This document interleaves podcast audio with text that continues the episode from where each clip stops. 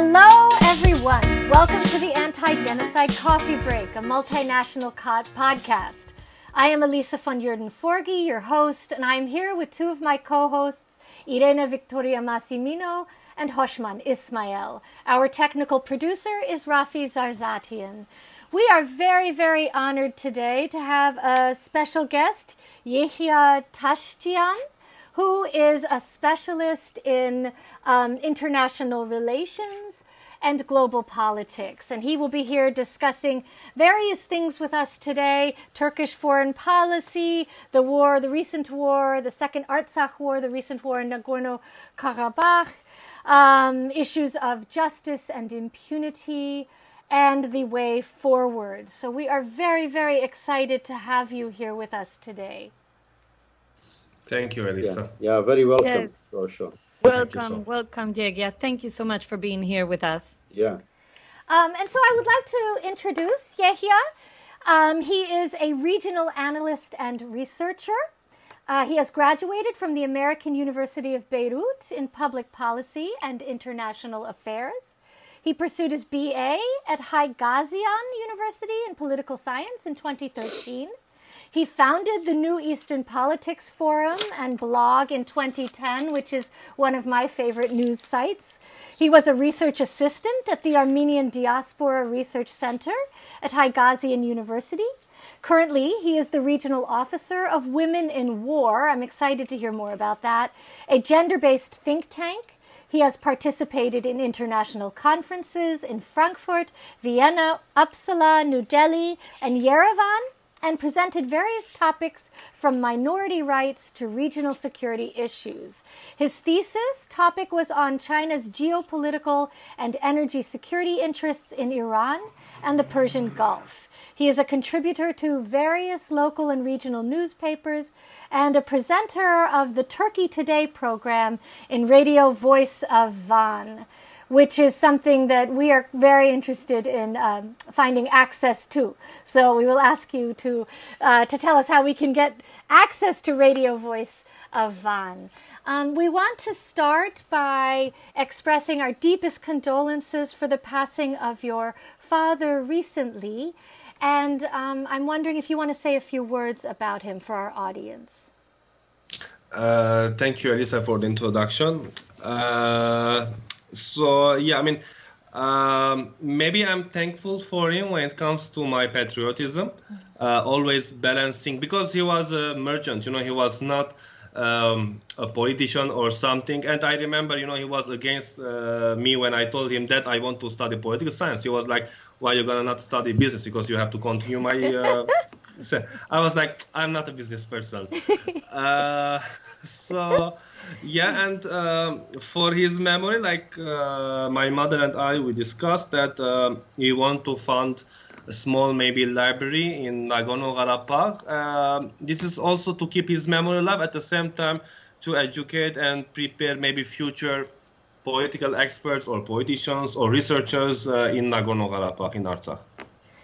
I think that's that's a wonderful initiative. It's very exciting, and we encourage our listeners to keep up to date with that. If you send us reg- regular updates, we will publish them so that Sure. uh, Yeah. people can follow the development of this library. It's a great idea. Yeah. And will you state Yeah. your father's name? Uh, Sarkis, he, wa- he was Sarkis Tashjian, his name. Sarkis Tashjian. So, so we'll dedicate today's uh, interview to your father. Thank you. Yeah. Thank you. Okay, Yeah, we are very sorry, and I, I uh, hope he rests in peace. Yes. May God bless all loved ones. Thank you. Indeed. Yes, indeed. Indeed. So let us start. Um, I would like to ask you about yourself a little bit, to start with yourself.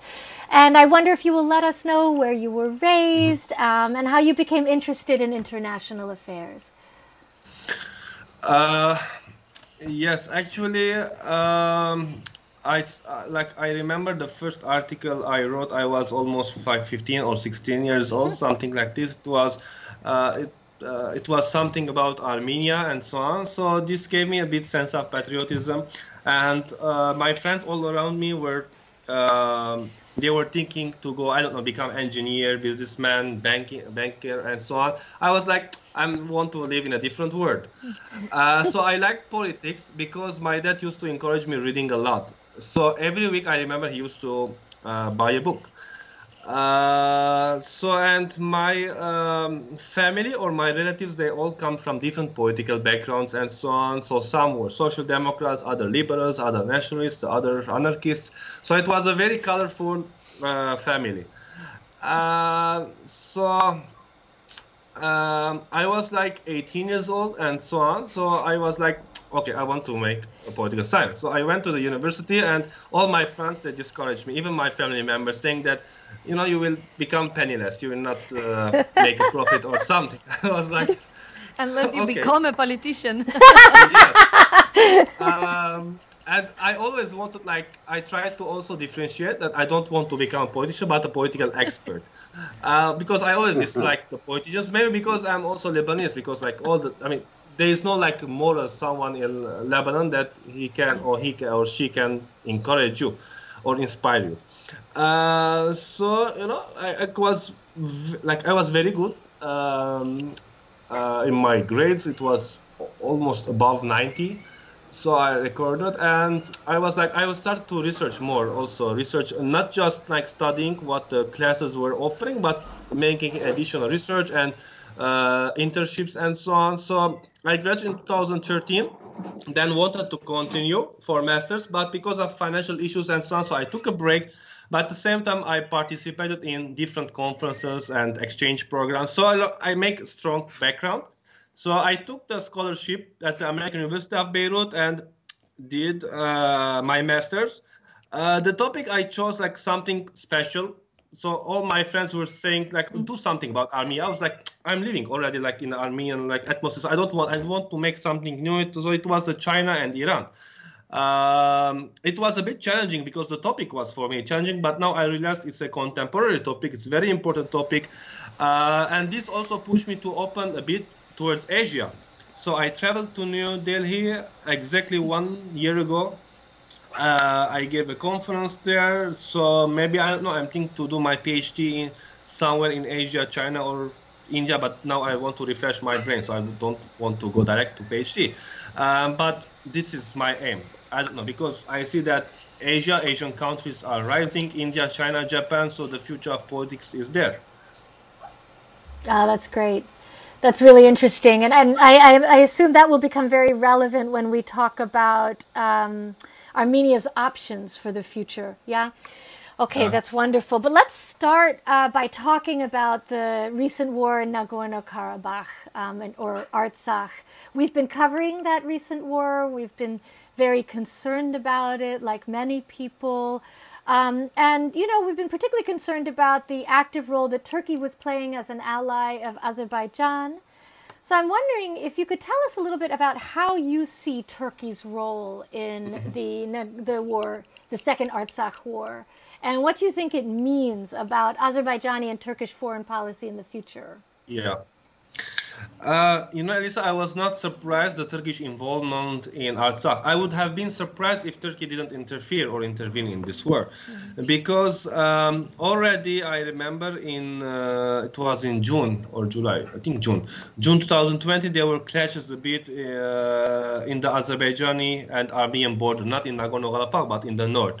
Um, and there was a Turkish, uh, also like the Turkish uh, leader, especially Erdogan, President Erdogan, he was calling that Armenia should withdraw from Karabakh. Karabakh is Azerbaijan land, it is Islamic land, so we should liberate. So this tone was increasing. The problem is that I'm very critical of the Armenian government because they thought that this is joke. Turkey would not interfere, Russia would protect them. They were very naive when it comes to geopolitical calculations. The problem is that things are changing, and Syria is the greatest example that today Russia and Turkey, historical enemies, they are cooperating and very well in Syria.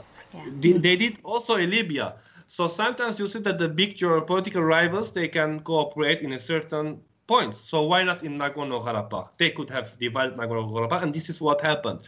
Um, Armenia didn't took uh, didn't take into consideration all these geopolitical uh, developments. There were military exercises. There were three military exercises between Azerbaijan and Turkey. you know, we were aware that the Turkish drone Bayraktar was going to be used in a future war. But again, the Armenians didn't buy uh, anti-drone missiles. Instead, they bought Sukhoi, which is a fighter, and without the missiles. Um, and also another thing that when it comes to foreign policy, I mean, I come from also an NGO background and so on. But when it comes to international security and uh, foreign policy I tr- or national security, I always try to differentiate because uh, you cannot like yes, human rights and uh, NGO and activism is very important in politics, in domestic politics. But when it comes to foreign sec- uh, policy or security, you cannot mix them because when it comes to foreign policy or sec- international security, you should be a very hardliner. Sometimes this contradicts with the human rights notions. Um, the Armenians they thought that you know they are preparing for peace. They are the democratic government. The West will help them, smiley face and everything. By promoting the LGBT, everyone will help them. It, this is not the case.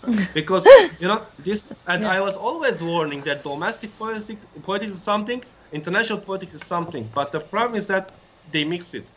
And they didn't take into consideration that mm-hmm. you know one mm-hmm. day maybe russia and turkey would cooperate or iran would not interfere and help armenia. They didn't take into consideration all these things. Ah. Do you, do you think, uh, uh, Yeghia, that what do you think uh, the changes in the internal government in Armenia maybe recently have made this naiveness, or why do you think Armenia is so naive to this geopolitical scenario? Uh, to some extent, yes. First, uh, in 2016, there was also a mini war between Armenia and Azerbaijan, and there were negotiations that there was the famous Lavrov plan, where which was made by the Russian Foreign Minister Sergei Lavrov, that Armenia will be withdrawn from five regions adjacent to Nagorno-Karabakh.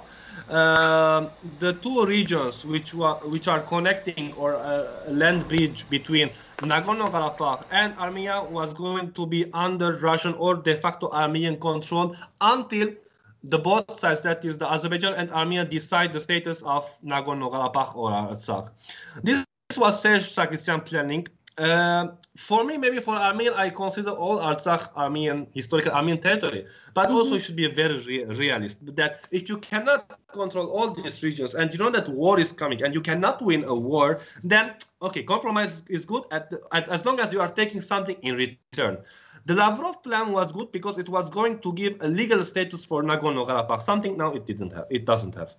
Um, and unfortunately, the current go- government it thought that okay, we don't need negotiate on everything because we are a democratic country. Azerbaijan is the authoritarian country, so all the world will support Armenia because it is a democratic country. I mean, you know, we know that in international politics it does not happen. You know, like historically, the U.S. has supported the Chile, uh, the dictatorship, or the Iraqi Saddam, and then uh, were, so this is international politics. It's based on interest and not on human rights values.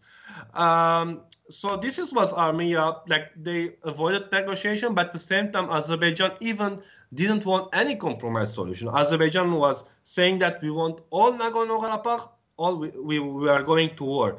So uh, it was very difficult situation. Maybe the war could not be avoided, but at least could have been postponed.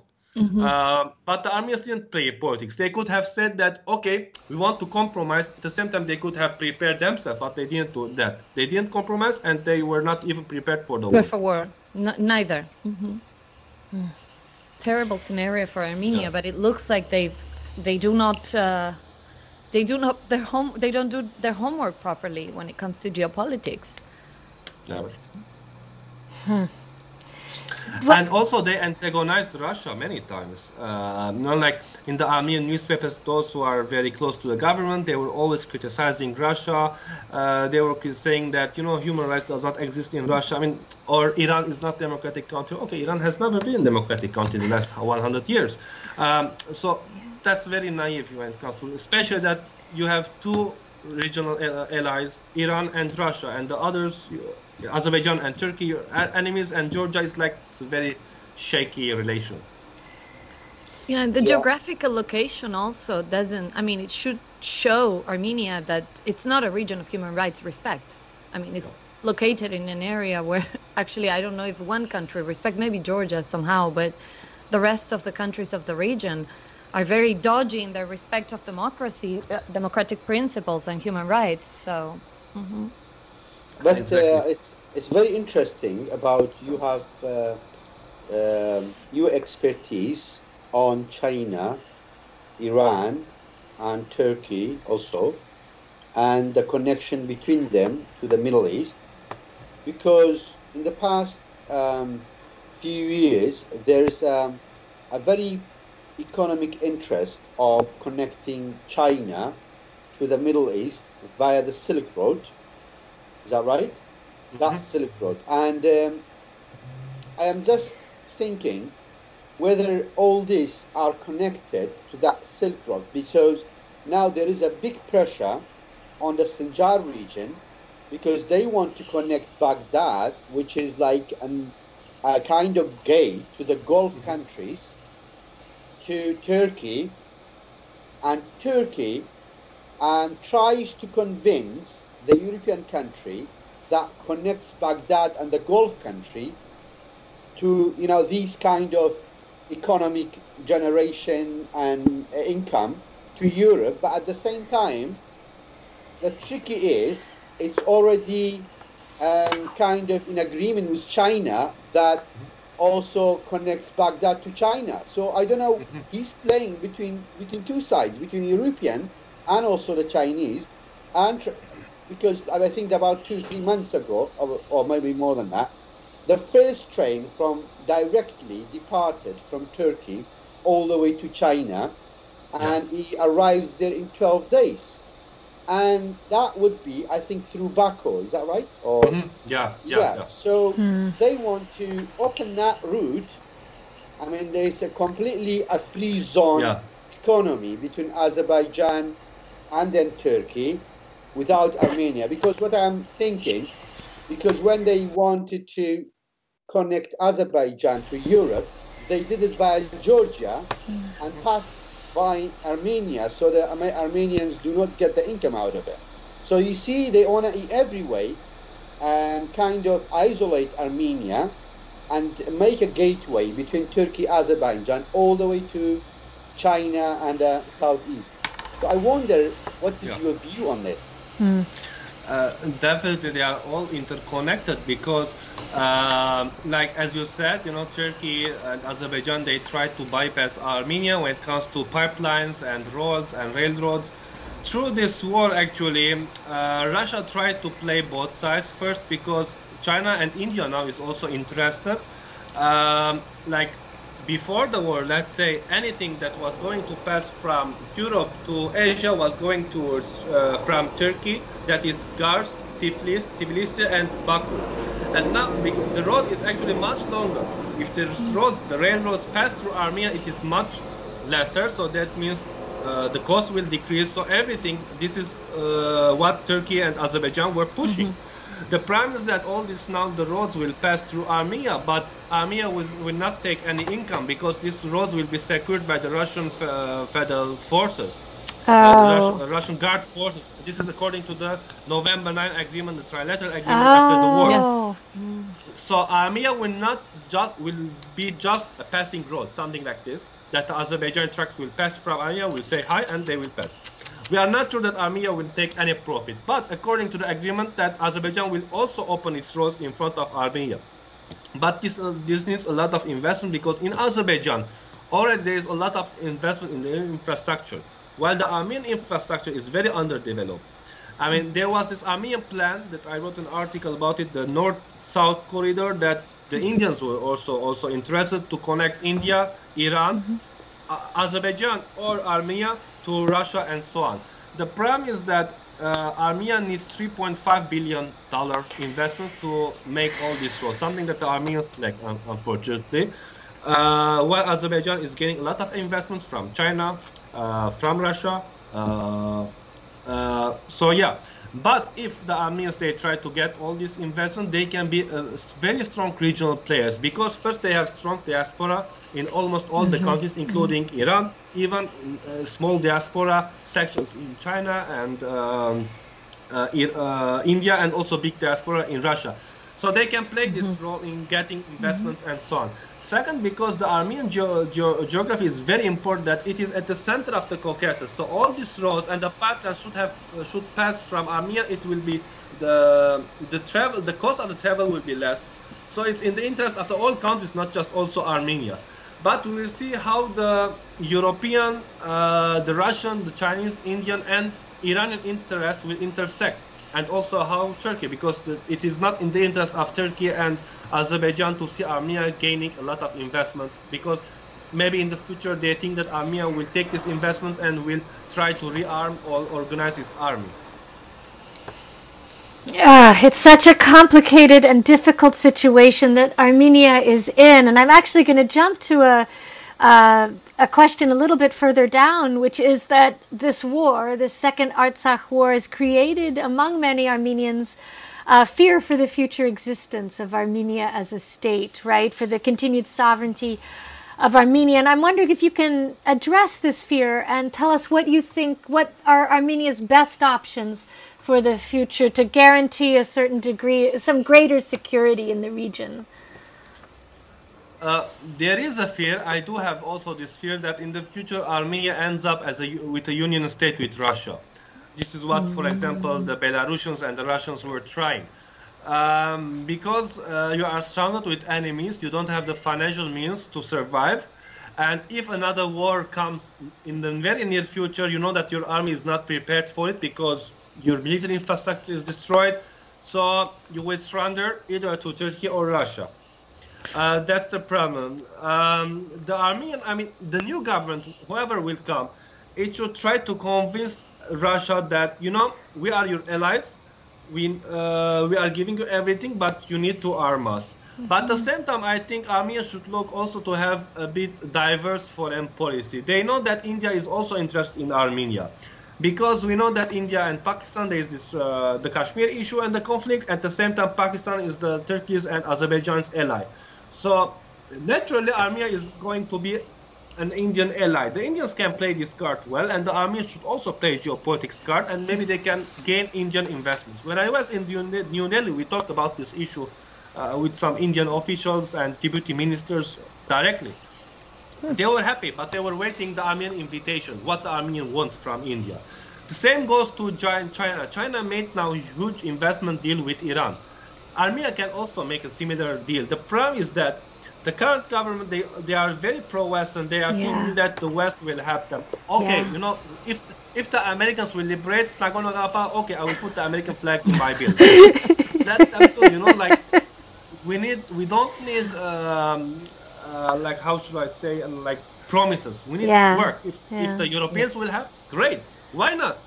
Uh, but the problem is that geopolitics uh, cannot be mixed with domestic politics or human rights values. Um, so hopefully, the new government. I think the elections are in June. Though, though I'm not very optimistic because what I'm fear that the new the same people will come, because the the people are still uh, not. They haven't done their last decision when it comes to whether they will support this uh, the current government or the other ones. Uh, let's see, but I'm not very optimistic that a lot of things will change in the next election. But at least, hopefully, that the new government will try to activate its foreign policy and have a more proactive foreign policy. Otherwise, they will end up like a client state to Russia, nothing more. Yeah. Yeah. Go ahead, uh, Irene. You look like you had No, a question. yeah, Yeah. it looks like that. You know, we've been we've interviewed a lawyer also, Yeghia, that is working in Germany with the case of you know uh, the human rights violations. and the Gurgen crimes committed- Petrosian. Yeah, Gurgen Petrosian. And uh, well, we see a little bit of work in the different diasporas, but it does look like you said that uh, the Armenian government has a very Western perspective of geopolitics. And I think this is uh, uh, uh, the problem of Armenia. It's a problem of many countries that are located in between big powers, right? You have Turkey Yeah. on one side, you have Russia on one side, nearby, somehow you have China, and then India, and those are enormous powers. This happened in, in the Indian subcontinent as well. For example, with Nepal, it gets swollen by India, by and the culture as well. And uh, you know, there's an, an imperialist culture of India in the region, and I think that's what happened, of course, with Turkey and Russia as well. So it looks like, well, you need to advise the Armenian government for sure, but it does look like the Armenian government needs, hopefully the new one needs to get set its mind in the idea that even if it has a big economy and a good military, it's still not enough, I think. You need to make allies in this world. It's very difficult for a country like that, and especially, I think, with the history of, of Armenia, of the genocide that has been unrecognized as well. I think all of that makes Armenia very weak in this scenario. I don't know if you would agree with me. Yes, definitely. And I think, you know, until now, it has been 30 years uh, from the independence of Armenia, the modern Armenia. Uh, they need uh, the diaspora to invest a lot in Armenia, but not just, I'm talking about the financial investment, but also political investment. Mm. This is what mm. I have also suggested that we should see like I don't know diasporan experts when it comes in the foreign ministry, in the defense ministry, in the eco, uh, finance finance ministry. We need to see because uh, like yes, Armenia doesn't have natural resources, but I always say that diaspora is the natural resources of Armenia that even big countries lack it. That's great. Nice said. Yeah, that's very nice. It's true. That is very nice. So, if you could update our listeners to um, on uh, where Armenia stands domestically in politics, that would be great. There are snap elections coming, mm-hmm. and Nikol Pashinyan uh, recently announced that he would be resigning. Is that right? Uh, I think it's a political maneuver because he will resign. According to the parliamentary system, uh, the parliament will not elect anyone. Mm. So it means that the parliament directly will be dissolved and they are going to um, step elections. Uh, the problem is that according to the constitution, um, uh, it's very tricky. And the problem is that all the old people, those who preceded uh, Nikol Pashinyan, they did it, and it is their mistake. That even if the, for example, if an ex-political party brings 30% of the votes and the others brought one, 2%. It means that the, the one who brought 30% can become direct majority as if it mm. brought more than 50%. So mm. it can mm. eat or swallow the votes of the others. So it means that again they will become a majority. And according that this is what I analyze now that Nikol Pashinyan will come back again. I mean, this is unfortunate. Wow. You know, someone who, who destroyed the country's economy, it's coming again. Interesting. He will come again. Yeah. Wow. Uh, unless if the opposition opposition unites, but still, I don't see that. I don't even see a political maturity even in the opposition ranks. They need they need to have a strong vision. Uh, it's not just about ousting Nikol Pashinyan. You mm-hmm. should have a vision about the future of Armenia. Yeah. When it comes to the trilateral agreement, when it comes to the peace, when it comes to the war, the economy, the country is sinking in the economy. No one is talking about the economy, but the economy is sinking. Uh, you need yeah. to get investments uh, and the future of relationship between Russia and Armenia, all this should be addressed. Yeah, yeah. You know, I thought it would happen with the change. Well, naive me, right? But the change of, to the parliamentary system. You know, usually countries that change to a parliamentary system are more um, mature democratically, right? One would think, mm-hmm. but it evidently is yeah. not the case of Armenia, right? Uh, because the problem is that in Armenia, you know, most of the political parties uh, they are based on individual initiative. That is one mm. person uh, defects mm. from political parties. He uh, builds a new political party. He takes like a very colorful uh, names like Social Demo- Democratic X Party, Liberal, and you know, everyone wow, it's like a very civilized party, but actually it's based on one. Full of person. colors. yeah. yeah. Okay. Yes. Oh.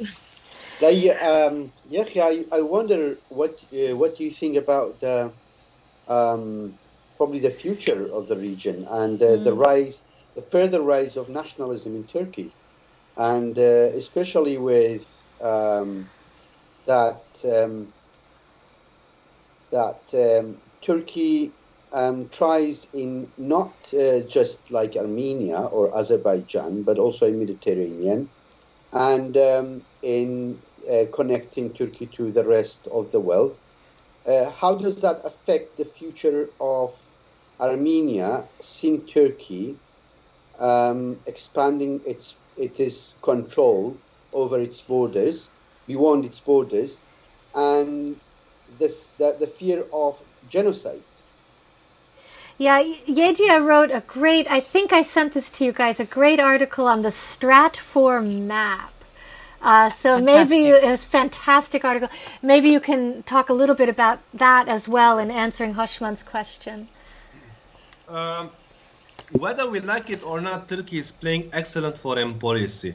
Uh, I remember actually I did my senior seminar when I was doing my BA on Turkish zero problem foreign policy that was fun or uh, created by uh, Davutoğlu, Ahmed Davutoğlu, the former uh, foreign minister or the PM.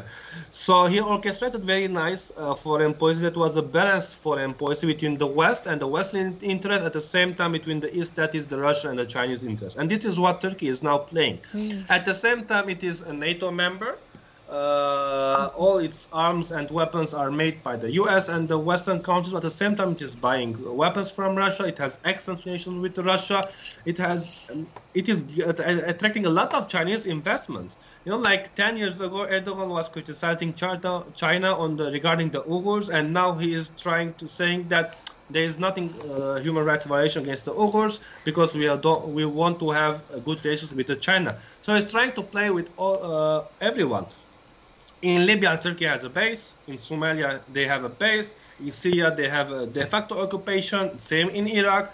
They have a lot of influence in northern Lebanon. Now they have a military base in Azerbaijan, and uh, they are some some uh, they also have military agreement with Ukraine, with Kazakhstan, with Uzbekistan. Turkey is expanding, but this is not just a military occupation, but also soft power. For example, even if you go to Pakistan, you know they they watch the Turkish series. It's a kind of soft power that they started from 2001 when AKP came to power, um, and they are very successful.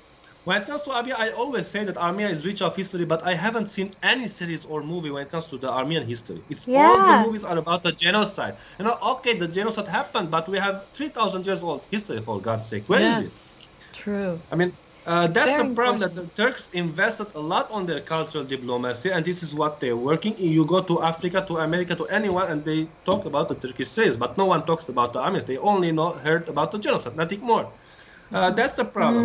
Mm. Um, I'm also concerned that Turkey is rising. At the same time, Armenia, it will come a day that Armenia will have to deal with Turkey. Uh, whether as a rival or whether as an economic partner, there is no escape. Uh, because first of all, whether you like it or not, it is your neighbor.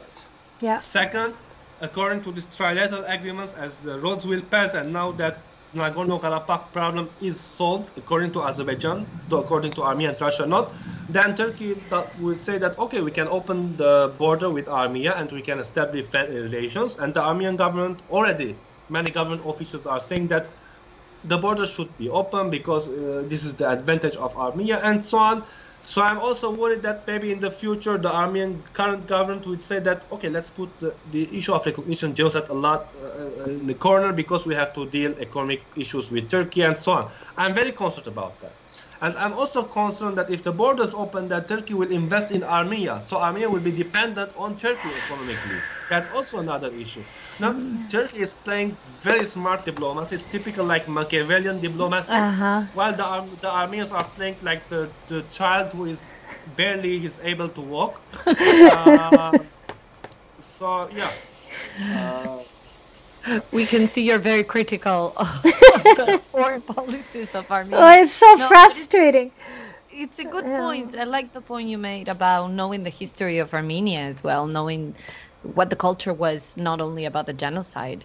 It's not I mean, it, it, it's a huge um, wound in the history of the Armenian people, certainly, but that doesn't mean that the Armenians shouldn't talk about their identity before that. Yeah. If not, it's like we always mention, and you, you mention it a lot, Elisa, it's your, your actually your area of expertise, that talking about that perpetuates the genocide, actually, because it's sort of erasing the culture. And um, mm-hmm. Mm-hmm. Uh, exactly, and also because now Azerbaijan and Turkey they are trying to revision all the history of Armenia, saying that Armenians, Armenians, they do not exist. They are Christian Turks or Christian Albanians or yeah, something like this. Or Caucasian. So there's a lot of propaganda, and it is state propaganda. Uh, this is why Armenia should also invest in its cultural diplomacy because Armenia can play cultural diplomacy well because it has a huge diaspora in the Middle East, in Islamic countries, in Europe. Um, uh, so also when it comes to IT, for example, it was the TUMO, the TUMO, yeah. It, it's a big, um, let's say, uh, how should I say it? It's something like a mix between IT and um, a research center uh, it is Armenian initiated, so they have a branch in Lebanon, uh, in uh, Paris, and now they are trying, I think, create a branch or sector in uh, Japan. This is also kind of soft power, you know, diplomacy with, with IT or culture. Armenia should play with it. Yeah, absolutely. And I have to say, you know, um, you, are talking about not mixing domestic and foreign policy, and I think that's this is a really important point. Um, but one of the things I've been so impressed with in my encounters with sort of the Armenian, let's say the Armenian um, embassy to the United Nations, right? The Armenian delegation to the United Nations, or the uh, foreign ministry that's organized the global forums uh, for genocide prevention, is this sort of advocacy of universalism, this advocacy of sort of enlightenment values, you know, a sort of Armenian approach to those things. I think, um, you know, that would be so maybe this shouldn't drive foreign policy because it becomes naive and it, it results in what you're saying a sort of over reliance on the Western powers that have always failed Armenians. I, I, have to. I mean, if you look at it historically, yeah. you know, it's not like they were coming to the help of Armenians in 1896 or 1915 so much. So. Yeah. Um, yeah. So, but but in terms of soft power, I think Armenian ha- Armenia has a lot to offer in that respect. Yeah, certainly. Yeah. Okay. So, well, that yeah. I mean, this raises the other question of sort of anti-Armenianism, right? There's a rise in it worldwide. Here in the United States, there are mounting uh, hate crimes against Armenians, particularly in California, where are, there are these sort of large um, populations of Armenians. Uh, and, you know, the more one learns about Azerbaijan, uh, it seems that sort of anti Armenianism is incorporated into textbooks in schools, and it's sort of just a regular part of political life. And what role do you think anti Armenianism is playing? And, you know, how can we counteract anti Armenianism around the world?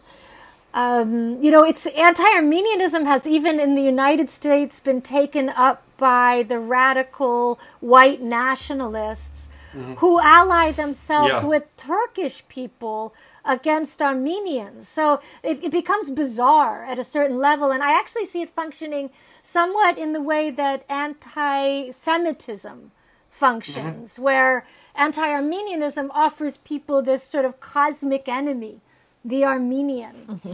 Um, and and it's being taken up by people who have no direct relationship to it or stake. Yeah, yeah. Uh, actually, I was trying to reread uh, Stefan Ihrig's book ah. called "Justifying Genocide." Yeah. So it talks about um, how anti-Armenianism was rooted deeply in the German radical Nazi party and so on anti-minority. Uh, now it is being re-emerged, unfortunately, not just in the West, but also in the East and so on. So always the minority is seen as a threat. Um, you passed through this stage to some extent, and now we see that it is again regenerating this concern, and this is very concerning. That uh, what we have seen happen to the Jews, I'm also afraid to see something like this, God forbid, can happen maybe to the Arabs or the Muslims in Europe because there is always and that the minority is a threat. This is what also we saw in U.S. Uh, during Trump's era, and uh, recently again it was regenerated in Turkey and also during the Arab Spring that in Iraq we saw the genocide against the Yazidis and the minorities. In Syria there was a cleansing, uh, ethnic cleansing and sectarian cleansing. Uh, God knows later when. Uh, I don't know how we can cure this sickness, but I think that when it comes to Armenian, maybe they should, especially the diaspora, it, uh, the diaspora organization, they should cooperate. First of all, they should try to go out from this isolation. That is to cooperate with the Kurds, with the Yazidis, with the Assyrians, with That's the Arab great. minorities. There should be a common front because, like racism, eh, okay, it can um, touch maybe or address X group, then it. Uh, it will touch another group. Uh, racism does not recognize race; it's always against minority. So we are all minority at the end. Um, uh, there should also be, be, not, uh, for example, I don't know, like uh, conferences or workshops in Armenia where minorities. I mean, I don't like to use the minority group. I usually prefer to use non-dominant because Yes. even in Lebanon, when Uh. they tell me Armenia, I'm like, I'm not a minority. Okay, well, that's- Yeah. yeah. Yeah, We- we exactly. think the same. we Yeah, yeah, agree we with all- you. We Yeah. don't like the word minorities. We usually Yeah. use groups, just groups. Yeah. It's, it's a different so group. Such, such groups, for example, I know can be invited to Armenia and they can, I don't know, uh, organize a big alliance of uh, indigenous, groups, let's say. Uh, I remember because uh, it was in 2017, I think, something like this with few friends and organization. We actually did a conference in Lebanon. It was um, called the Indigenous People of Asia Minor, something like this, that we should unite with our rights. That the Greeks, Yazidis, the Alevis, Yes. um, uh, the Kurds, uh, even Turkish intellectuals, uh, leftist intellectuals, you know, we were like almost more than 100 people. It was the idea was to Oh, make a wow. parliament of these small people in Asia Minor.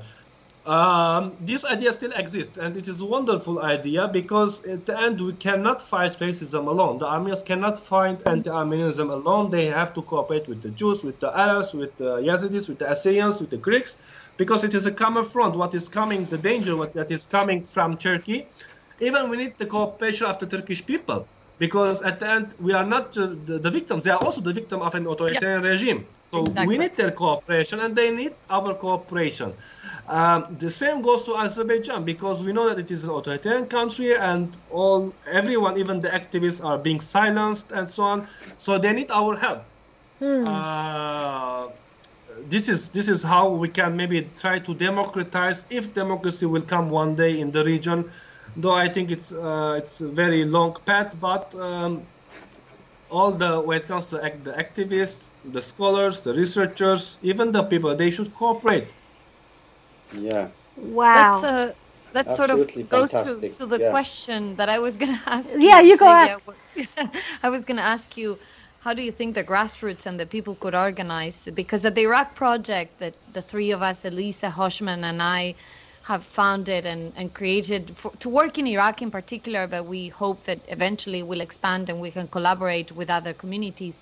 It's just what you just said is working with the grassroots that are of different groups, ethnic, uh, national groups, religious groups, etc., to come along and work against these big powers and also work as a bridge with the powers. We have to, uh, unfortunately, whether we like it or not, whether we agree, like you said, with their policies, etc., work along with them in order to uh, create new policies that are protected to the groups, create policies that are economically beneficial to the country as a whole, etc.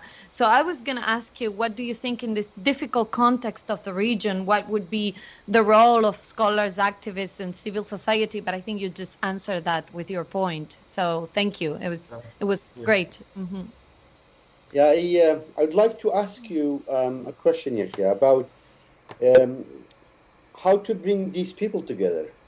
I mean, what is the best way, and um, um, what mechanism can be used? Because you know what you see is, although these groups they they really fear the power of the rise of Turkey or maybe some other uh, powerful entities in the region, but at the same time mar- maybe not margins, a group, a good uh, segment of people within these groups works with, with Turkey too.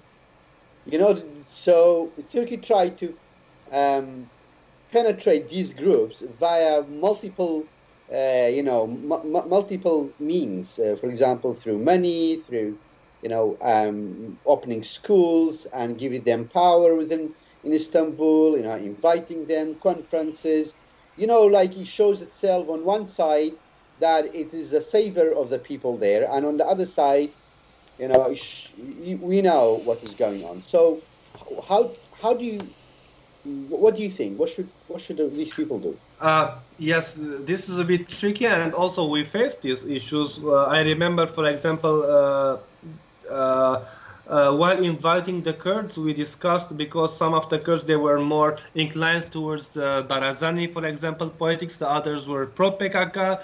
Uh, the pro PKK were saying, for example, the intellectuals or the scholars were saying that we are in a war with Turkey, so we cannot uh, even work with the Turkish intellectuals. It's very uh, because lack of uh, like confidence. We tried to build this confidence, But at the same time, we realized that, for example, I'm just giving the example of the Kurds, that there was also problem within the Kurd, uh, Kurd, Kurdish community that um, because those who were to, uh, inclined towards the PKK saying that, uh, you know, those who are working with the uh, Barzani or the KRG are very have good relations with Erdogan and so on.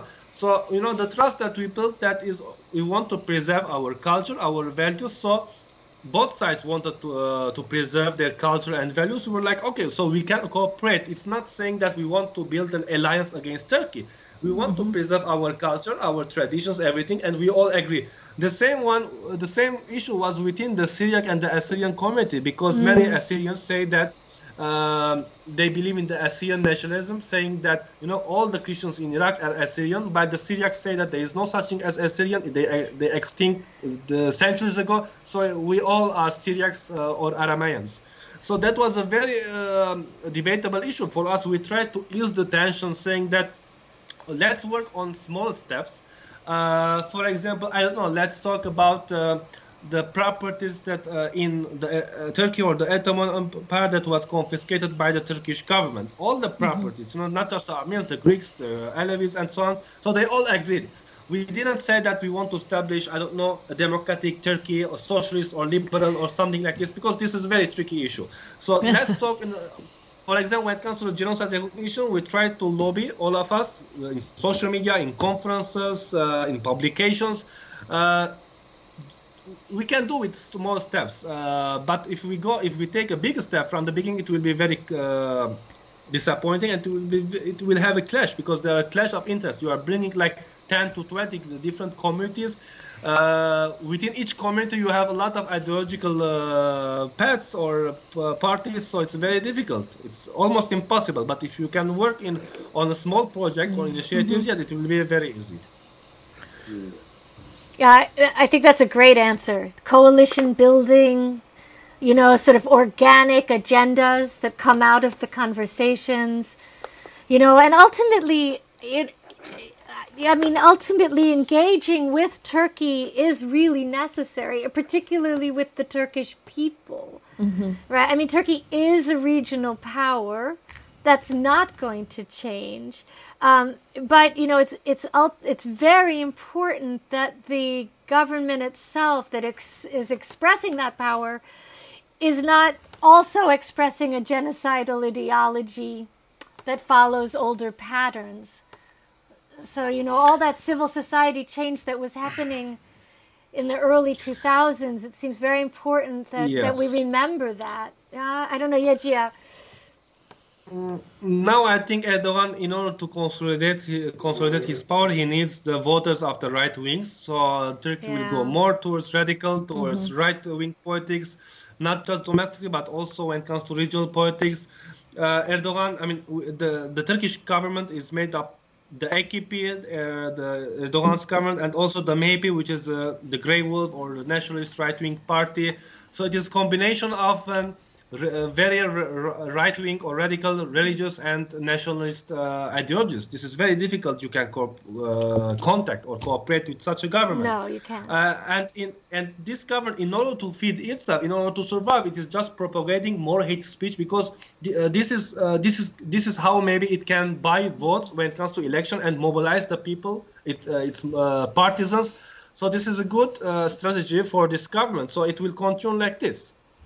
Mm. Yeah, we saw that when uh, now leaving the Istanbul Convention, we just made a statement yeah. on that. That's yeah. part of yeah. it of becoming more conservative and radicalizing the the thoughts on, on these human rights treaties. Mm-hmm. Um, you just we, you were saying uh, the three of you reminded me of there, there's a scholar called uh, Kathryn Sikkink, I think. Yeah. And she yeah she's she's she's wrote a lot. It's, it's very interesting on this boomerang theory of how to build bridges among amongst NGOs are, and civil society organizations that are located in oppressive regimes, and how to find an ally in a country that on the opposite would respect human rights and therefore try to help the local NGOs in bringing their voice out to the world, etc. So I think, I mean, it's a difficult, difficult task. The region is very complex, but step by step, as you said, Yeghia, and uh, I think the different communities, the different groups can find not only locally but internationally, they can find allies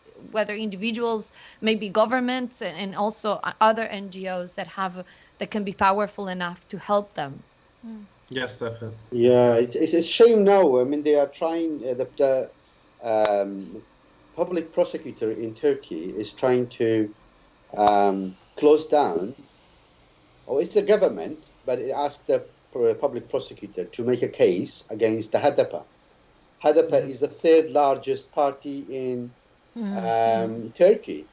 But if, if it's just because if it's it is pro-Kurdish, so they ha- they are trying to make uh, any allegations possible that um, to to bring the party down and uh, say that it's part of um, it being uh, connects to the PKK and uh, also they have uh, arrested uh, Saladin Demirtas, and so the the the, um, the head of the, the party, um, which the European Union, uh, the, um, um the European Court of Human Rights, um, urgently asked Turkey to release Saladin Demirtas because there's no grounds uh, to um, for kind of uh, holding him in prison. And but then they found another excuse that he actually made some hate speeches against Erdogan, and he needs to. They, so they, they straight away after this they gave him three and a half years sentence um, of a prison sentence. So this is the kind of um, you know the things going on in Turkey, and they try what what they do. They are trying to buy back all these voters from them mm-hmm. uh, to, you know, in, in, through the religious kind of. Um, we, we, know it's Muslim Brotherhood, right? Uh, Erdogan is like that. so they, they wanted to um, bring all these votes back to um, AKP party. So on the one side, they work on the nationalists. On the other side, they work on the different communities through religion. So they will give, they will try to leave no rooms for the less powerful groups, and then they will try to divide and rule them in different way, uh, in any way they can, and uh, also they cooperate with other regional uh, groups to do that. So it, it is it is a shame. I mean, it's a very shameful. I, I'm I'm not sure if you are aware about this recent mm-hmm. the European Parliament's resolution asking Turkey to withdraw from the north of Turkey, uh, from the north of Syria. Sure. And yeah. yeah, so I don't know. Um, this is all yeah. very strange. And what is also more disappointing in Turkey that even the secular opposition Turkish political parties they aligned with Erdogan when it comes to closing down or shut down the HDP. You know, it's because I mean the problem is that, that that's a problem. You know, when you become a blind nationalist, saying that okay, we should all be against the Kurds, but at the same time you don't.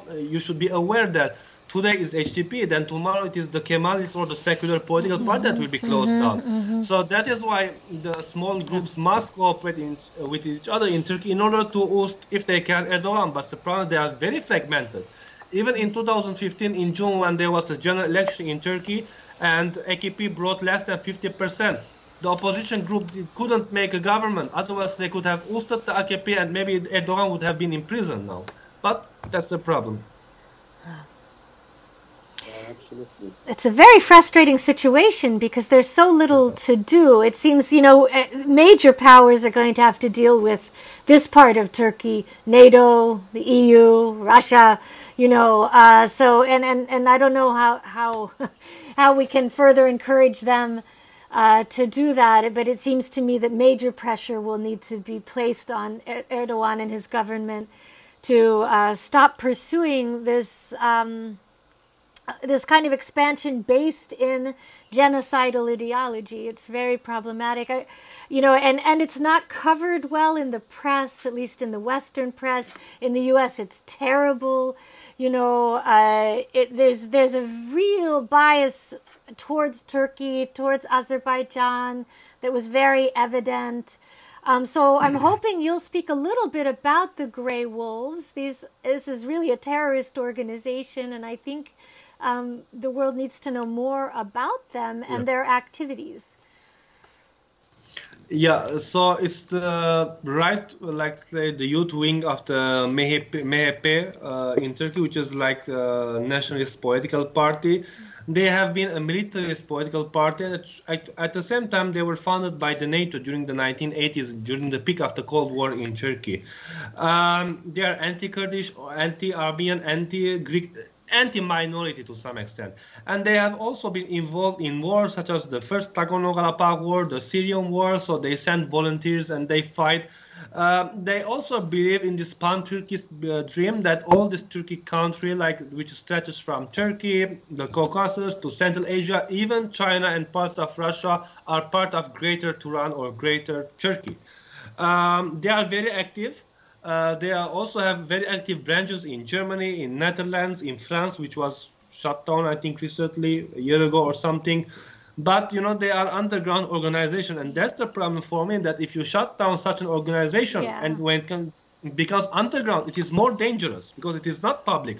So you have to make like I don't know uh, how we can find uh, we can fight a secret or very militarist and very radical organization. Uh, it is an active terrorist group because also this group or this political party or movement is also has a lot of fundraising and they are trying now to change demography in northern Syria and this is very dangerous because I was talking with Syrian friends and now they are saying that the, dem- the demography of Idlib has been completely changed that uh, the young generation is now talking Turkish and not Arabic anymore. When the war started in 2011, you know, they went to, to the school and they just saw the Turkish flag and the Turkish language and they are singing the Turkish national anthem. Now, today is 2021, almost 10 uh, years later, they just know Turkey. They are Oh. working with the Turkish lira, so Oh. they don't feel uh, Syrian or Arab anymore.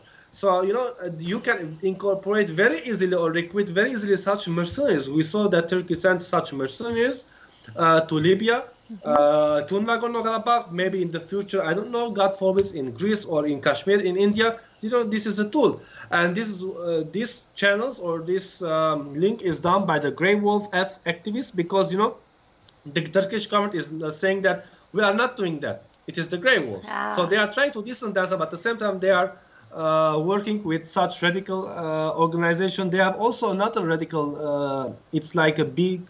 Uh, how should I say? It's like um I forgot. It's it's called Sadat, which is like the Blackwater. It was a Blackwater, which is the famous American Yeah, mercenary, mercenary group. Yes, yes. Uh, Sadat? So they have Sadat, which is which they train uh, people. They train armies. They train militias. So they are now training a lot of Syrians, and all the officers are either uh, former nationalist generals or Grey Wolf members. Mm-hmm. Uh, this is very dangerous.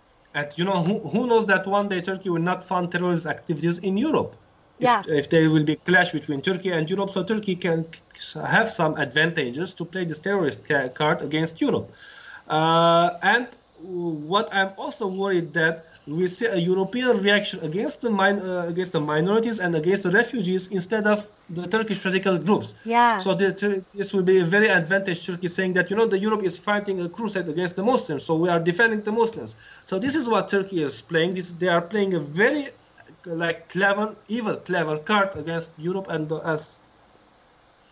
Yeah, it's, it looks like Yeah, the Great Wolves are paramilitaries, actually, Yes. in somehow. Uh, if they have any link to the government, which seems to be the case, uh, it's a paramilitary organization. I mean, that that happens a lot in in in, in uh, authoritarian regimes. Actually, they Yeah. they want to portray still an image of no, we're not doing this, but we we do it through a group that has its own identity.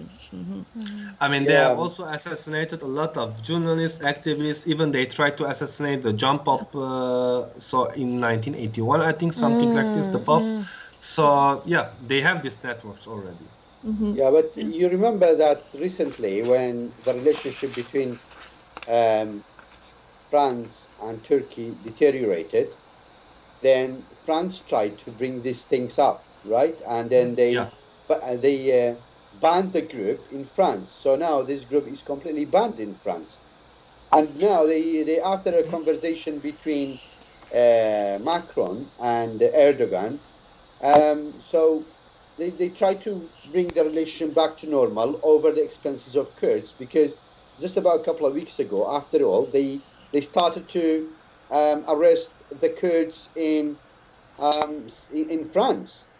So that is this is it's very very strange. But be, um, I know um, just going out uh, within this kind of domestic or regional policy, uh, d- don't you think there is a kind of um, a world war going on in Middle East through proxies? Because, you know, in some ways, definitely, um, that these major countries around the world, including China, um, Russia, the United States, they all know what's going on because they have their embassy, they have their forces there, they have companies, and then they interact on a daily basis. So they know exactly that there is a lot of uh, kind of um, violations, mass human rights violations, is carried out against the less powerful powerful groups in the region, including the north of Syria, includes like some parts of Iraq. So why they, they just try to jeopardize, you know, they try to turn a blind eye on this all this situation, and they give a, a, kind of green light to Turkey.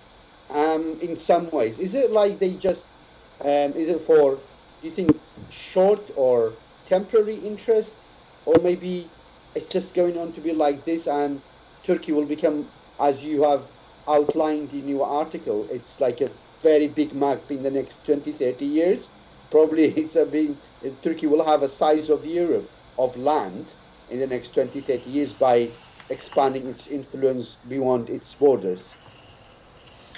Uh, just to, uh, also to add, when it comes to France, few a few years ago, Turkey also assassinated three Kurdish women activists, PKK mm, activists in yeah. France, and France until now is silent. So it means that the Turkish intelligence is working very well. They are swimming in France and other European countries. Uh, when it comes to the Middle East, yes, definitely there is a proxy war, and it's a very dangerous war because the minorities are the ones are paying the price. Mm. I mean, we saw what happened to the Yazidis. We saw that the whole Christian civilization in in Iraq is being mm. whipped out. We saw in Syria, and we are also mm-hmm. worried it will happen one day in Lebanon and so on. Uh, when it comes to Turkey, uh, yes, I said in the article that Turkey is expanding, but also it is up to China, India, and uh, Russia. I'm mm-hmm. sure that it is not in the interest of these three countries to see Turkey expanding. Yes, Russia is cooperating, but also there are interests because that if Turkey expands in Caucasus and further mm-hmm. in Central Asia, then it means that Russia will be a very weak country. Mm. Um, so this is not in the interest of Russia. Same for China. If Turkey yeah. expands to Central Asia, then it means that uh, the Xinjiang province in China will be threatened. Yeah. So the whole territorial integrity of China will be threatened. If Turkey expands more in Central Asia, then India will be threatened because you have the Kashmir case. You have exactly. uh, maybe Turkey will be sending mercenaries to Pakistan through yeah. uh, to Kashmir. So uh, Turkey is like a bubble. It is becoming larger, larger, but you know it has its limits. It cannot go up. So it's mm-hmm. like the Ottoman Empire. It reaches peak, then it will go down. It, this happens with all the empires.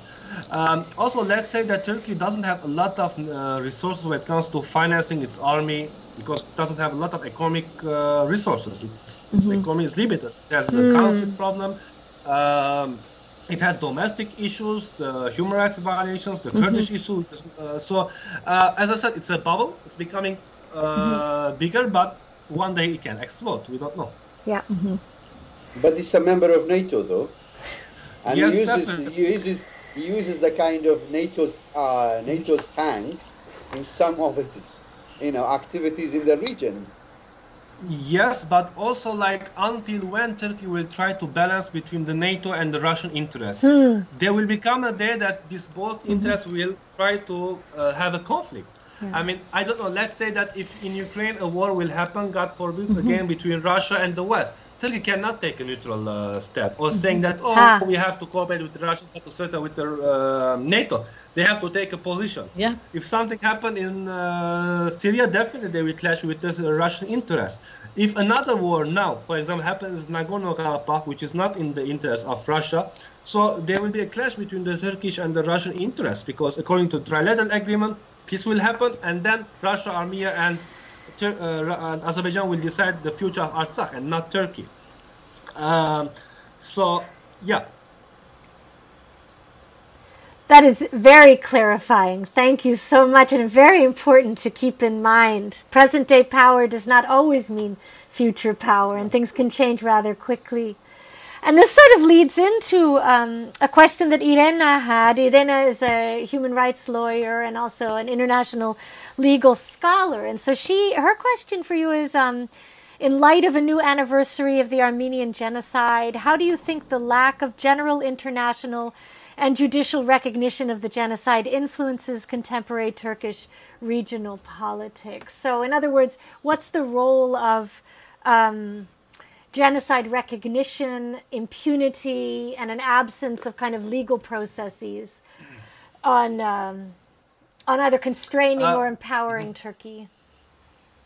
The problem is that if Turkey now, let's say, let's assume that Turkey has recognized the Armenian genocide, then Turkey as a state will disintegrate. And that's the problem that many Turkish nationalists are saying. Because mm-hmm. if they will recognize the Armenian genocide, and then the Greeks and the Assyrians and the Kurds will say that, okay, we have also our genocides. So as a, you know, as the Turkish youth who was or brainwash saying that Turkey is a mighty power, it has a very good history and so on, and then we say, oh my God, what I was doing was all mistake and a lie. So they will start to question their identity, and for this, you know, the Turkish whole state and the identity, the national identity mm-hmm. will disintegrate. Mm-hmm. For this is for them like it's a, either a death or a life issue for Turkey.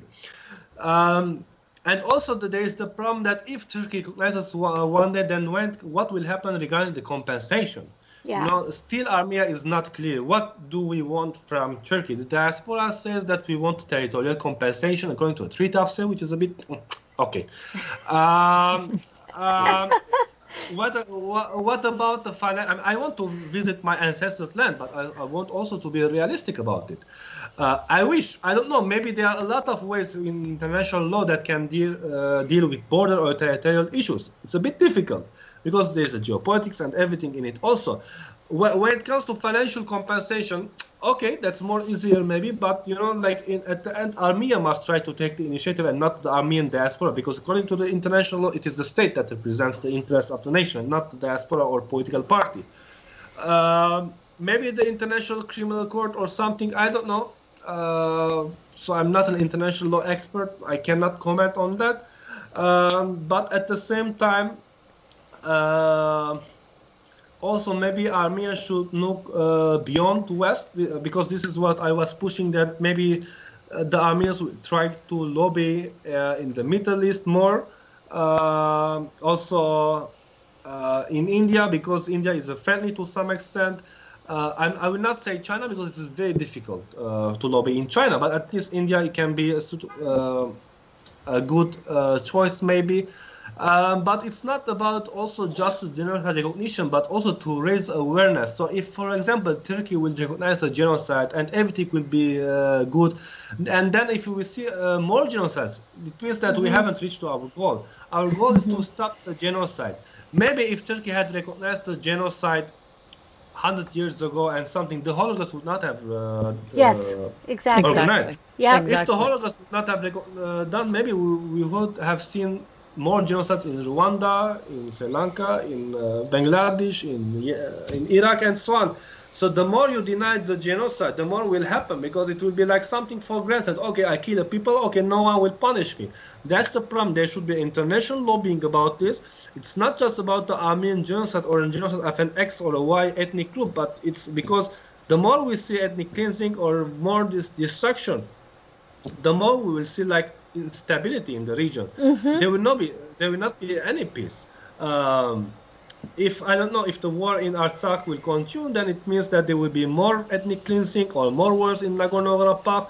But a recognition of a genocide uh, will at least give a chance to the perpetrators, perpetrator saying that okay, at least he or she will think twice that okay, I cannot organize a crime or ethnic cleansing, otherwise I will be punished. So I have to think twice about that. Yes. Certainly. Yes, Jack. Yeah, this is this is what you pointed out is very important. It's, it takes uh, geopolitics play an important role when it comes to international human rights and international crimes. Uh, it's not always it's difficult to enforce these treaties because of geopolitics again. So and politics in general, also internal politics, but definitely the recognition and I was thinking more, I don't think Turkey will recognize, at least in the future of our lives, will recognize the Armenian genocide. I don't think it will um, because of economic reasons, but I think maybe the main reason is the one you pointed out is the identity. They would have to start over with their identity as, as a as Turkish people, right? As Turkey, as a nation. But also, um, but I think international recognition is important. Many, many countries haven't recognized it, right? And I'm thinking at the moment of Israel, for example, who, which hasn't recognized the Armenian genocide as a genocide, right? And many others. And uh, so I think, as you said, that the international community individually and globally needs to do so with every genocide, indeed. Yeah, very, very good point. Thank you, Yeghia, for this. Yeah. Yeah, yeah, it is. Uh, yeah, you, you say the word that legal is very important, you know, Mhm. and uh, the lawyers and the jurists should listen to it, and they should, you know, uh, I think we, we it's very important for us as um, as uh, our organization strives uh, to prevent genocide, and um, of course, I mean, if you if the genocide are not recognized against these groups, that means it becomes something normal and it will happen again and again. So, uh, thanks for that. Thank you very Yeah. much. So to sort of end, um, we have one last question for you, uh, which is uh, the, uh, our listeners will know from your bio that you're involved in many, many different things, and I was so delighted and surprised to see that you know among your many other roles, you're also a regional officer for the Paris-based NGO Women in War. So we would love to hear more about your work in this capacity, your thoughts about gender and peace building in the Middle East specifically, or more generally, just anything you want to tell us about women in war and the work you're Yeah. doing for them. Uh, so I joined in 2015. I mean, the founder of the think tank is Dr. Carol Mann from Paris. Um, so we have uh, organized many conferences, seminars, and workshops. I mean, uh, my first experience was in Lebanon uh, about the war and gender politics, and then we have organized a conference in Yerevan about the genocide. Uh, I mean, I remember it was a very enormous, uh, big conference, around 51 or 52 participants uh, came, and we talked about the genocide and also the future, the tools to, to prevent a future genocide. I mean, it was uh, during the, I, I remember it was in 2016, and ISIS still was occupying parts of Mosul, and there was the Yazidi and the Assyrian not just the physical but also the cultural genocide that took place in Syria and Iraq. We, uh, that was my paper. I remember I talked about that issue. Later, we also organized a conference in um, uh, Odessa in Ukraine, and before that, they had also organized a conference in Bosnia. Um, Wow. So it's uh, so uh, most of these conferences were actually in war zones. Uh, in order also to uh, make an, some form of alliance and cooperation between grassroots uh, activism. So because our target was always to balance between scholar academia at the same time activists, because we, we, we like as, as scholars we also need to hear the voice of the experts, the field workers, Yes. those who have endured this pain and so on, and not just talk about the theories. Uh, This is a great idea because this um, uh, this idea also pushed me that when it comes to genocide and war, we should also take into consideration uh, the violence against the minorities, the women and the children. Uh, I mean, this was the case, for example, in Nagorno-Karabakh. That uh, I'm reading the articles after the war. You know, rarely people have touched uh, the gender aspect of the conflict. Rarely people have touched about the pain of the mothers. They have just, for example, Yeah. uh, published about the numbers of those who are killed. But you know, these mothers have lost their sons, their husbands. Um, Yes. so we should raise this issue because it's em- becoming emotional is also important. Uh, maybe this will try to ease the pain. At the same time, they will open the hearts of the conflicting parties. Uh, so we are working in this uh, direction and we have also other projects for example we are also working how the pandemic actually try uh, influence on the gender aspects or the gender role uh, in our countries from the us to the middle east and so on uh, so yeah Wonderful. That is wonderful. We're big fans of that approach. And we're big fans of the work that you're doing. Wonderful. And, Yes. uh, you have our It's full support. nice- It's always very nice to see um, having this gender perspective, you know, especially today. Well, not today. It should have been always like this, but unfortunately, there's so much inequality. And as you mentioned, the pandemic. We've in our last podcast we addressed this, the pandemic and inequality, And I think we did actually forget to mention how it has affected women enormously, much more than it has affected men. Also, because in all social classes, also because uh, in, in many cases, uh, women have lost their jobs. In other cases, because uh, women uh, are loaded with uh, work at home and they had to still continue to do the work that they did before. So it's it's terrible so i'm glad i'm, I'm really happy to hear the work you do with the women in war Yeah. Yeah. Yeah, me too. Yeah. One of our pet peeves is this debate amongst scholars about being too political or politicization, as if pretending that, that we can occupy a position that has no relation to power isn't in and of itself political, right? So you either Yeah. build the bridges and walk across them or you ignore them, but they're there, right? There is a link always to politics, right? We're all incorporated. Knowledge is about also these power hierarchies. And so, I don't know, our approach is, as you may guess, is more to embrace that, be aware of Yeah. it, be critical of it, always critically minded, um, but Yeah. not to ignore it.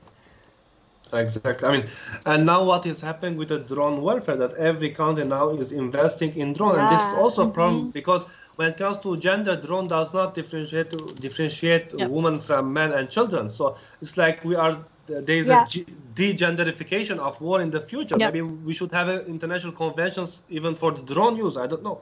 yep Oh, Certainly. absolutely. Yeah, yeah, I think that the, they're working on it. It's very important, certainly, because no one has responsibility either. Yeah. Who's who's who's Yeah, using the drone? Who was behind the drone? yeah, How to determine? Yeah. Yeah. What is the origin of the drone? It's made in China. Yeah. Where did it came from, for example? Yeah. Exactly. yeah, Right. yeah, Or made in Israel. yeah. But yeah. yeah, yeah. So yeah. very complex. It's a robot army, isn't it? Uh, they they tried to um, Scary. create an army from robots, but then um, for some reasons they didn't implement it in the in the war. Although in some uh, uh, probably it is used maybe to an extent Mhm. in some places uh, through different ways, but not an actual army itself, because they didn't differentiate between between those who wear like long dresses Yeah. And uh, someone who is, you know, like Muslims or maybe those who are uh, religious who wear dresses. So, you know, like this is a problematic, as you said. You know, the drones are part of it. Yeah. Uh, I mean, this will be the future that will be, the, we will not see soldiers, but we will see robot soldiers, and the robot cannot differentiate between a child or a man or a woman. So it means that there will be more crimes if there will be not be, uh, if, if we lack any international convention, at least to limit Yeah. the technologification of the war, maybe, or something. Yes, I don't know. We have a saying in, in Argentina in Spanish says it's uh, la realidad supera la imaginación, and that means that reality it's actually over overcomes uh, imagination, right? Yeah. Because Mm, an army mm. of robots only came in in movies, right? But no, reality is Yeah. always actually more complex yeah. than our imagination. Yeah. Mhm. Yeah. Well, Terrible. We all have our work cut out for us, that's for sure. Yeah. Well, Yeghia, we do not want to um, exploit your time, and we've gone 18 minutes over, and this has been such a wonderful interview, really informative, really uh, thought provoking, just absolutely fabulous. Um, so we want to thank you so much for agreeing to speak with us. And, and also let uh, let you an, an open invitation for another time. Hopefully, we'll have you. Yeah. Yeah. Yeah, Sure. yeah, Why definitely. Yeah, Thank you. That would be absolutely. great. And uh, especially at this very difficult time for you. Thank you very much. Yeah. It is very No, no, brave of Certainly. you. Um, Yeah. yeah, definitely. Thank you. yes. Thank you so much. Thank you. Yeah, well, thank you so much. Yeah. And thanks are to our listeners for tuning in with us today. We are the Anti Genocide Coffee Break, a multinational podcast. You can find us on Spotify, Patreon, iTunes now, as well as on our website, theiraqproject.org. We hope you will consider subscribing, and we hope you will join us next time as well. And join us in once again thanking Yeghia Tashjian for his wonderful, Yes, thank you. wonderful Thank appearance you. here today. Thank you guys. you. Soon again. Bye Bye, bye. Thank you guys. Thank you.